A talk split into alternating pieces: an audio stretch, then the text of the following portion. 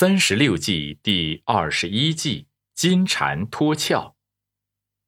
话说东汉末年，外戚和宦官专权。公元一百八十九年，年仅十四岁的少帝刘辩登基，身为外戚的大将军何进执掌朝政。当时为了打击宦官势力，何进召大将董卓带兵进京。此后不久，何进被杀。董卓趁乱消灭了外戚和宦官的势力，逐渐扩大了自己的实力，并废了少帝，改立献帝。董卓升为太尉，这样东汉政权完全落在了董卓的手里。董卓的专权引来了许多人的不满，关东豪强纷纷起兵反抗。他们共同推举出身名门望族的袁绍为盟主，共同讨伐董卓。吴郡司马孙坚也参加了讨伐董卓的联盟。公元一百九十一年，孙坚率领军队驻扎在梁县以东，打算攻打洛阳。董卓得到这一消息后，急忙派中郎将徐荣攻打孙坚。徐荣是一个有勇有谋的人，他先率领轻骑兵迅速赶到梁县，而大队人马随后跟进。孙坚听说徐荣只带了一些轻骑兵来到梁县，认为没有什么威胁，便放松了警惕，没有做好足够的防备工作。结果，当徐荣的大军随后赶到的时候，孙坚的军队被打得落荒而逃。孙坚带领部下数十人突破重围，连夜逃跑。徐荣命令士兵是穷追不舍，情况十分紧急。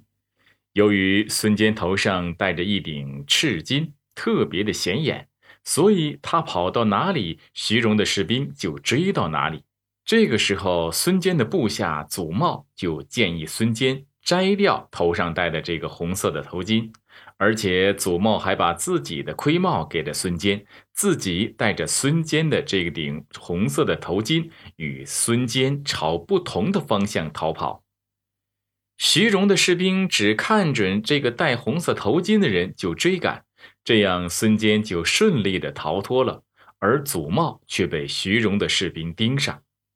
看着徐荣的士兵快要追上来了。祖茂急忙下马，向路旁的乱坟堆奔去。祖茂边跑边留意周围的地形。忽然，他看到旁边有一个被火烧断的木桩。祖茂灵机一动，将这个红色的头巾就挂在了树桩上，自己悄悄地钻进了草丛里。不一会儿，追兵们赶到，他们见这个红色的头巾就在不远处，就从四面包围了。这个头巾所在的地方，然而等他们走近一看，这个头巾下只是一个树桩，追兵们就大失所望，愤然离去。看追兵们走远了，祖茂才从草丛里出来。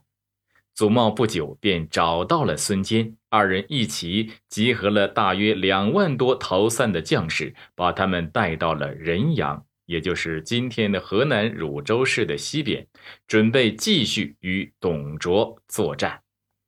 金蝉脱壳这个计策是指保存阵地原形，造成强大的声势，使敌人不敢贸然进犯，从而暗中转移力量，完成奇袭别处敌军的计策。金蝉脱壳是一种积极主动的撤退和转移，需要认真的分析形势，准确的做出判断。从而摆脱敌人，实现我方的目的。